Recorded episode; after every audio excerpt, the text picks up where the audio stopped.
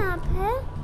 इस ऐप का नाम है एंकर क्या आप एंकर के बारे में कुछ जानते हैं? नहीं। अगर आप नहीं जानते हैं तो कहें दो और अगर जानते हैं तो कहें एक। दो। दो का अर्थ हुआ आप नहीं जानते हैं। क्या आप इसके बारे में और कुछ जानना पसंद करेंगे? नहीं। अगर आप कुछ भी नहीं पसंद करेंगे जानना तो कहें आम। और अगर आप जानना पसंद करेंगे तो कहें इमली। शुक्रिया, आपसे हमारी बातचीत अब समाप्त हुई।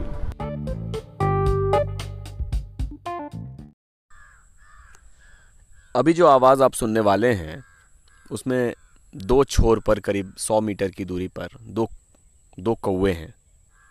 जो आपस में बात कर रहे हैं। गौर से सुनिएगा।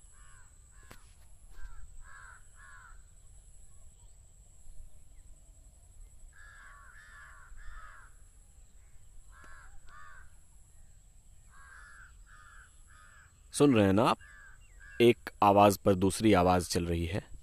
शायद धीरे मिल रही होगी आवाज़, क्योंकि मैंने पहले ही बताया कि एक तरफ़ मेरे सौ मीटर दूर एक कौवा है। और दूसरी तरफ़ करीब सत्तर मीटर दूर एक कौवा है और ये दोनों आपस में संवाद कर रहे हैं। दरअसल, जो मैं कहना चाहता हूँ वह बात यह है कि जो प्राकृतिक सुंदरता है और जो खूबसूरती है, जो हमारा जो इन्वायरमेंट में जो जो खूबसूरती बची हुई है अभी, उन सब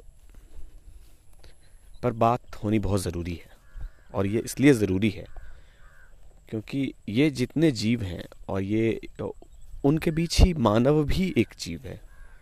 और हम जानते हैं कि जो हमारा, जो हमारी सृष्टि है, जो एग्जिस्टेंस है,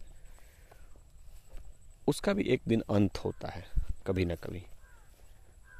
कई चीज़ों का संवाद अब रुक चुका है, लेकिन कौवों का संवाद जारी है। मनुष्यों का संवाद जारी है और भी कई चीज़ों का संवाद जारी है। ये इसलिए है क्योंकि हमारे चारों तरफ़ हरियाली है बची हुई। ये इसलिए है क्योंकि जहाँ पर इन कौवों का संवाद होता है, वहाँ शोर बिल्कुल नहीं होता है। यानी धूम धड़ाके से दूर ऐसी जगह जहाँ एग्जिस्ट कर सके सभी लोग।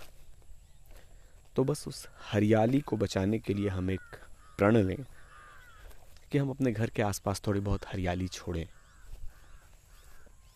थोड़ी बहुत गुफ्तगु इन कौवों की भी तो होनी ही चाहिए।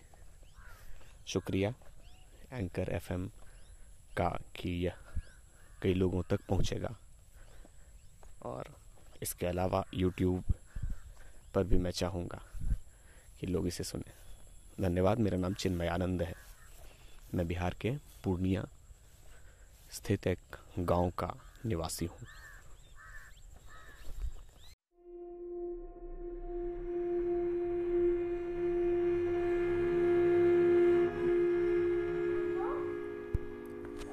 चाँद और कवि। रात यूँ कहने लगा मुझसे, गगन का चाँद, आदमी भी क्या अनोखा जीव है? उलझने अपनी बनाकर आप ही फंसता, और फिर बेचैन हो, जगता न सोता है। जानता है तू कि मैं कितना पुराना हूँ?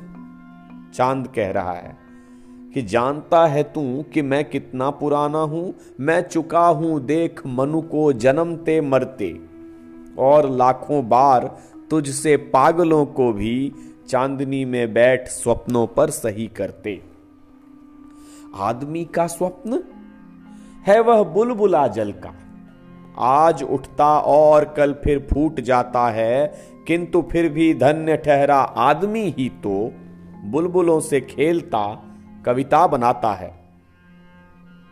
मैं न बोला किंतु मेरी रागिनी बोली, देख फिर से चाँद मुझको जानता है तू। स्वप्न मेरे बुलबुले हैं, है यही पानी। आग को भी क्या नहीं पहचानता है तू? मैं न वह जो स्वप्न पर केवल सही करते, आग में उसको गला लोहा बनाता हूँ और उस पर नींव रखता हूँ, नए घर की इस तरह दीवार फौलादी उठाता हूँ। मनु नहीं मनुपुत्र है यह सामने, जिसकी कल्पना की जीभ में भी धार होती है। वाण ही होते विचारों के नहीं केवल, स्वप्न के हाथ में भी तलवार होती है। स्वर्ग के सम्राट को जाकर खबर कर दे, रोज ही आकाश चढ़ते जा रहे हैं वे। रोकिए जैसे बने इन स्वप्न वालों को, स्वर्ग की ही ओर बढ़ते आ रहे हैं वे। रामधारी सिंह दिनकर जी की ये कविता काव्य पाठ चिन्मयानंद द्वारा। धन्यवाद।